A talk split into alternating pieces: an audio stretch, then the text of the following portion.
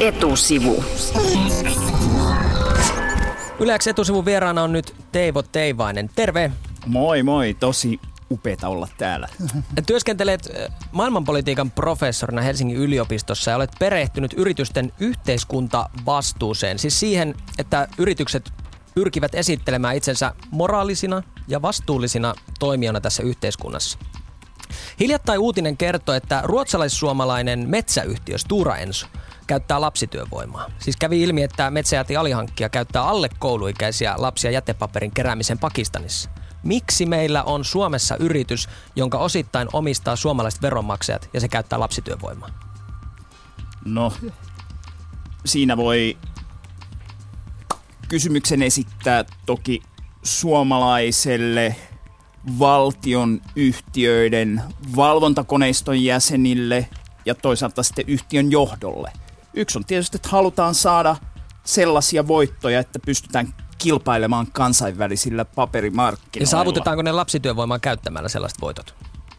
Ky- kyllä, varmaan siellä sitten lyhyellä kestolla on katsottu, että sen tyyppisen valvontakoneiston luominen, että pystyttäisiin täysin estämään se mahdollisuus, että olisi lapsityövoimaa, niin se tulee niin monimutkaiseksi, hankalaksi ja kustannustehottomaksi yrityksen omasta näkökulmasta, että siihen nyt ei ole panostettu riittävästi. Eihän siellä nyt ehdoin tahdoin varmaankaan lähdetä hakemaan lapsityöläisiä jostain töihin, koska tiedetään, että on niin valtava ää, tappio mielikuvien kamppailussa. Muun muassa sen takia, että me nyt tänään puhutaan tästä. Sinänsähän Stura Enso on hoitanut tämän keissin pikkusen paremmin kuin joskus aiemmin, jolloin kun Stura Enso jäi housut nilkoissa kiinni vaikka mistä, niin kuin maattomien maatyöläisten kusettamisesta ja tylyttämisestä Brasiliassa ja valehtelemisesta suomalaisille joukkotiedotusvälineille, niin yleensä Stura Ensolla oli tapana syyttää viestintuojaa, ja että ei, me, ei meis mitään vikaa, miksi te meitä syytätte.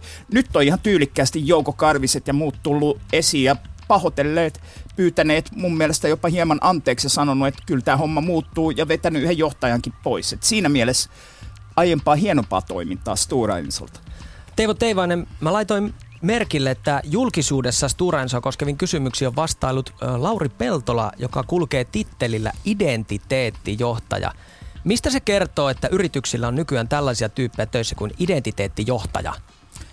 No mä en pysy aina mukana, että miten noi tittelien muutokset menee. Mulla oli joskus väitöskirjaohjattavana uh, Nokian yritysvastuujohtaja ja senkin titteli aina muuttui niin nopeasti, kun se e, koko titteleillä pelaaminen on myös osa sitä mielikuvapeliä. Et identiteetistähän siinä on kyse, että luoko Stora Enso identiteettiä itsestään vastuullisena firmana. Niin, sä oot kirjoittanut kirjan Yritysvastuu umpikuja ja käsittelet tätä yhteiskuntien yritysvastuuta. Onko tämä osa sitä peliä, että yritykset ovat alkaneet ottaa vastuuta yhteiskunnallisina toimijoina ja nyt he joutuvat sitten yhä syvemmälle tähän yhteiskuntavastuun suohon, jos sanottaisiin?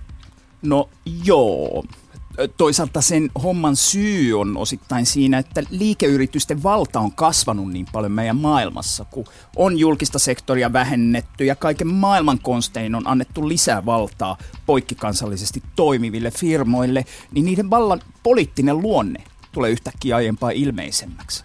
Ja sitten kun ihmiset havahtuu, että hei, että se mitä joku Nokian alihankkijat tekee Kongon kaivoksilla ja onko siellä lapsiorja töissä vai ei. Että tämähän on oikeasti kysymys, jolla on myös poliittista ja moraalista merkitystä, eikä pelkästään teknistaloudellinen kysymys.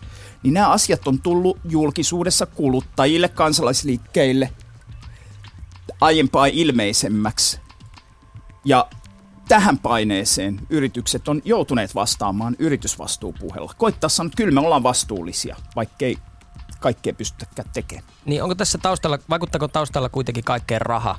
Että miksi yritykset teeskentelee olevansa kiinnostuneita muustakin kuin rahasta? Otetaan esimerkki vaikka Fatser, joka tota, lupasi 5 senttiä suklaalevystä Helsingin Sanomien koko sivun mainoksessa. Että 5 senttiä jokaisesta ostetusta suklaalevystä menee koulun rakentamiseen kehitysmaahan. Mutta se mainos maksoi 50 000 euroa ja sillä rahalla olisi melkein rakennettu se koulu. Että kyse oli enemmänkin ehkä PR-kampanjasta. Joo, no se kampanja meni aika pahasti pieleen, koska siinä pystyttiin osoittamaan just tämä ristiriita, että sillä mainoksella rahalla olisi saanut sen koulun pystyyn. Firmathan yleensä pyrkii esittämään laaja-alaisesti vastuullisina, ettei mennä semmoiseen numeroiden laskentaan, koska melkein aina, jos näytetään, että paljon sun yritysvastuubudjetti on, paljon sun voitot on, niin se on aika häviävän pieni siinä kuitenkin. Palataan vielä tuohon Stora Enso lyhyesti. Miksi Stura Enso ei yksinkertaisesti luopunut lapsityövoimasta, vaikka ruotsalaisen raporttien mukaan siitä tiedettiin jo vuonna 2012, että sitä käytetään siellä alihankkijalla? Joo, nehän itse sanoi, että tilanne Pakistanissa on hankala. Siellä on paljon lapsityövoimaa ja he ovat sitten tehneet omien sanojensa mukaan erilaisia aloitteita tästä eroon pääsemiseksi, mutta vähän ontuvalta se selitys kuulostaa. Mutta hyvä, että pahoittelivat ja pyysivät jollain tapaa anteeksi.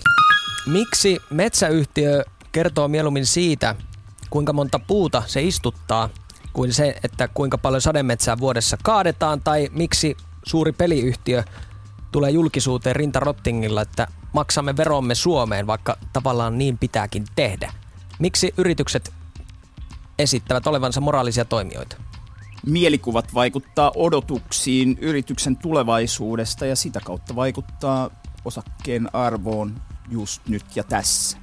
Kirjoitat kirjassasi yritysvastuun umpikuja, että Björn Valruus, suomalainen pankkiri supertähti, jos voisi jopa sanoa, typistäisi yritysten vastuun Suomen osakeyhtiölain viidenteen pykälään, jonka mukaan yhtiön toiminnan tarkoituksena on tuottaa voittoa osakkeen omistajille. No eikö tämä ole juuri se syy, miksi yritykset ovat olemassa, tuottaa voittoa? Miksi he, yrityksillä pitäisi olla mitään yhteiskuntavastuuta? No, jos haluamme elää sellaisessa kapitalistisessa yhteiskunnassa, jossa merkittävää valtaa käyttää yritykset, joiden ainoa tavoite on tuottaa voittoa, niin fine, hyväksytään sitten, että me eletään yhteiskunnassa, jossa demokraattisilla pelisäännöillä on aina vaan vähemmän merkitystä. Sen sijaan, jos me haluttaisiin elää demokraattisemmassa mestassa, missä ihmiset sais päättää omaa elämänsä koskevista asioista nykyään enemmän, niin silloin totta kai ton tyyppinen järjestely tulisi laittaa uusiksi. Tämä on arvokysymys ja valintakysymys, ja kun yritysten valta kasvaa, tämä kysymys tulee aiempaa ajankohtaisemmaksi. No onko se jonkinlainen utopia, että me eläisimme semmoisessa maailmassa, että, että saisimme entistä enemmän päättää kaikesta? No en mä tiedä. Oli se joskus utopia, että naiset sais äänioikeuden. Kyllä se tuntui ihan mahdottomalta joillekin. Tai orjia vapautettaisiin tai Berliinin muuri kaadettaisiin. Että kyllä ihmiskunta on pystynyt lisäämään vapautta ja demokratiaa monin tavoin. Nyt nämä yritysvaltaa suojaavat ideologiset muurit on vähän niin kuin niitä Berliinin muureja. Että ne on ihmisten rakentamia, niillä huijataan meitä ajattelemaan, että yritykset olisivat jotenkin epäpoliittisia toimijoita, joihin ei tulisi kohdentaa demokraattisia vaatimuksia. Ja samalla tavalla on mahdollista myös murskata ne, kun Berliinin muuri joskus hajotettiin.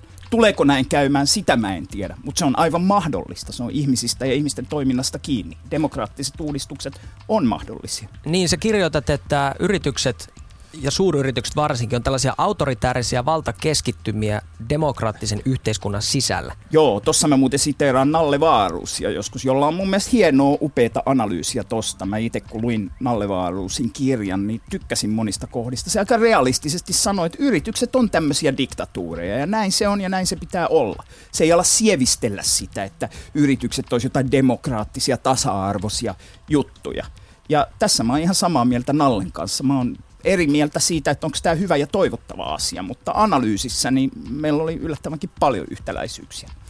Helsingin yliopiston maailmanpolitiikan professori Teivo Teivainen, olet siis tutkinut yritysten yhteiskuntavastuuta. Ja siinähän puhutaan moraalin ujuttamisesta tähän meidän globaaliin taloussysteemiin. Onko se mahdollista ja mikä on meidän kuluttajien vastuu? No sitä moraaliahan ujutetaan sinne yhtäältä sillä tavalla, että vähän niin kuin silmänlumeeksi luodaan semmoisia kauniilta näyttiviä yritysvastuutempauksia ja juttuja ja projekteja ja fine ja hienoa ja joskus niillä saadaan ihan hyviä asioita aikaan. Että hyvän tekeväisyydessä ei ole mitään pahaa itsessään. Mutta se peli, mitä nyt käydään, on, että pystyykö liikeyritykset ja yritysvalta tekemään itsestään vastuullisen näköisiä ilman, että aidosti otettaisiin vastuuta sen tyyppisinä valtakeskittyminä, mikä yrityksistä, monista yrityksistä on tullut ja yritysvallasta noin yleensä. Ja tämä on se suuri kysymys, kun me mennään kohti tulevaisuutta Suomessa ja maailmassa. Että mennään me kohti maailmaa, jossa autoritaarisesti hallitut yritykset, joissa rahan valta, ei siis ihmisten ihminen ja ääni periaatteella tapahtuva vallankäyttö, vaan rahan valta määrittää meidän toimintaa aiempaa enemmän. Ja tästä tullaan käymään vielä monta kamppailua. Yritysvastuupuhe, onko se sala, sana helinää vai tuleeko näistä teoista konkretiaa? Onko sulla mitään esimerkkejä siitä, että joku yritys esimerkiksi olisi toiminut juuri niin kuin puhuu? Tai juuri niin yhteiskuntavastuullisesti kuin se antaa ymmärtää toimivansa? No onhan maailma täynnä kivoja esimerkkejä siitä, että yritykset rakentaa puistoja ja joskus sairaaloita ja kaikkea muuta hyvää. Ja musta se on hienoa ja kannatettavaa ja mahtavaa. Mutta äh, jos sen varjolla yritykset pystyy käyttämään valtaa yhteiskunnassa muuten niin, että me kuljetaan kohti sen tyyppistä maailmaa, jossa ihmisten mahdollisuudet vaikuttaa omaa elämäänsä kapenee, niin silloin se on ongelmallista. Mut, Te, Teivo Teivainen, me juteltiin tuossa ennen Avrilla Vinnen biisiä siitä, että suomalais-ruotsalainen metsäyhtiö Stura Enso käyttää lapsityövoimaa alihankintaketjussa Pakistanissa. No Suomessahan se ei onnistuisi, lapsityövoiman käyttö siis, koska Suomen laki kieltää lasten työnteon. Miksi lapsityövoiman käytön lopettaminen pitäisi olla yrityksen vastuulla, eikö se pitäisi olla Pakistanin lainsäätäjien vastuulla, Pakistanin viranomaisten vastuulla, kun he mahdollistavat sen yrityksille? Kyllä siinä on semmoinen tosi monimutkainen tämä vastuiden vyyhti. Että totta kai Pakistanin valtiolla on siinä vastuuta, Stura Ensolla on vastuuta, kansainvälisiä normeja säätevillä instituutioilla on vastuuta ja suomalaisilla kuluttajillakin on siinä vastuuta. Et me ei enää eletä maailmassa, jossa se vastuu olisi pelkästään jakautunut yksittäisiin kansallisvaltioihin, vaan meillä on yhä enemmän säädöksiä, politiikkaa, toimintaa, joka menee valtion rajojen yli. Ja kyllä tässäkin asiassa kansainvälisesti pitäviä ja päteviä sääntöjä tulisi luoda aiempaa enemmän. Niitähän ollaan luomassa, mutta ne on aika löysiä ja ne perustuu aika usein vapaaehtoisuuteen. Mutta kun me saataisiin semmoinen kunnon kehikko, jolla Stura Enson kaltaisia toimijoita pystyttäisiin rangaistusten uhalla estämään toimimasta niin, että pakistanilaiset alle kouluikäiset lapset kerää niille paperia jossain, niin silloin oltaisiin menty askel kohti parempaa maailmaa. Teivo Teivainen, sä esität yhdeksi ratkaisumalliksi tämä yritysten demokratisoitumisen, että siellä äänivalta ei käytettäisi enää osakeomistaja perusteella, vaan että ihmiset olisivat äänivaltuutettuja sinänsä. Ää, miten se muuttaisi tätä? Estääkö demokraattisesti halli, hallinnoidun yrityksen toiminta käyttämästä lapsityövoimaa? Ei välttämättä. Nämä on pikkusen eri asioita. Siis mä itse uskon, että demokraattisesti ja läpinäkyvästi hallinnoidut yritykset toimis vastuullisemmin suhteessa ulkoiseen yhteiskuntaan, kun nykyiset autoritaariset salassa toimintojaan harjoittavat ja suunnittelevat yritykset. Mutta ei tässä mitään semmoista automaattista ole, että eihän niinkään mene aina, että demokraattiset valtiot olisi jotenkin parempia maailmanpolitiikassa automaattisesti kuin autoritaariset diktatuurit, mutta yhteys näiden asioiden välillä on. Tuoreen nuorisobarometrin mukaan varsinkin nuoret kokevat, että kuluttamalla voi vaikuttaa enemmän kuin poliittisesti. Siis miele- mielellään ost- omilla ostopäätöksillä halutaan vaikuttaa nuorten keskuudessa. Miten se vaikuttaa yritysten toimintaan tuleeko tämä yritysvastuupuhe lisääntyy vaan tulevaisuudessa? Joo, ky- kyllä se vaikuttaa näin. Sehän näkyy niillä toimialoilla vaatteet, vaikkapa jossa tämä nimenomaan kuluttajilta tuleva paine – on aiempaa suurempi. Ongelma tietysti on, jos me aletaan ajatella, että poliittinen vaikuttaminen on sitä, mitä sä teet siinä kaupan kassalla. Koska silloin sun vaikutus perustuu sun lompakon paksuuteen. Sä vaikutat sitä enemmän, mitä paksumpi lompakko sulla on. Ja silloin, kun meillä oli demokraattisia vallankumouksia ja uudistuksia, jossa luotiin yhtäläinen äänioikeus vaikkapa Suomeen, niin nimenomaan yksi pointti oli, että mennään pois siitä ajatuksesta, että ne, joilla on paksumpi lompakko, saisi enemmän ääniä itselleen mitä enemmän me siirrytään siihen, että vaikuttaminen on sitä kaupan kassalla vaikuttamista, sitä enemmän me luovutaan niistä fantastisista demokraattisista uudistuksista, mihin demokratia vaatineet ihmiset Suomessakin sai meidät joskus kauan sitten, ja se on huolestuttavaa. Kiitos vierailusta Helsingin yliopiston maailmanpolitiikan professori Teivo Teivainen. Kiitoksia paljon.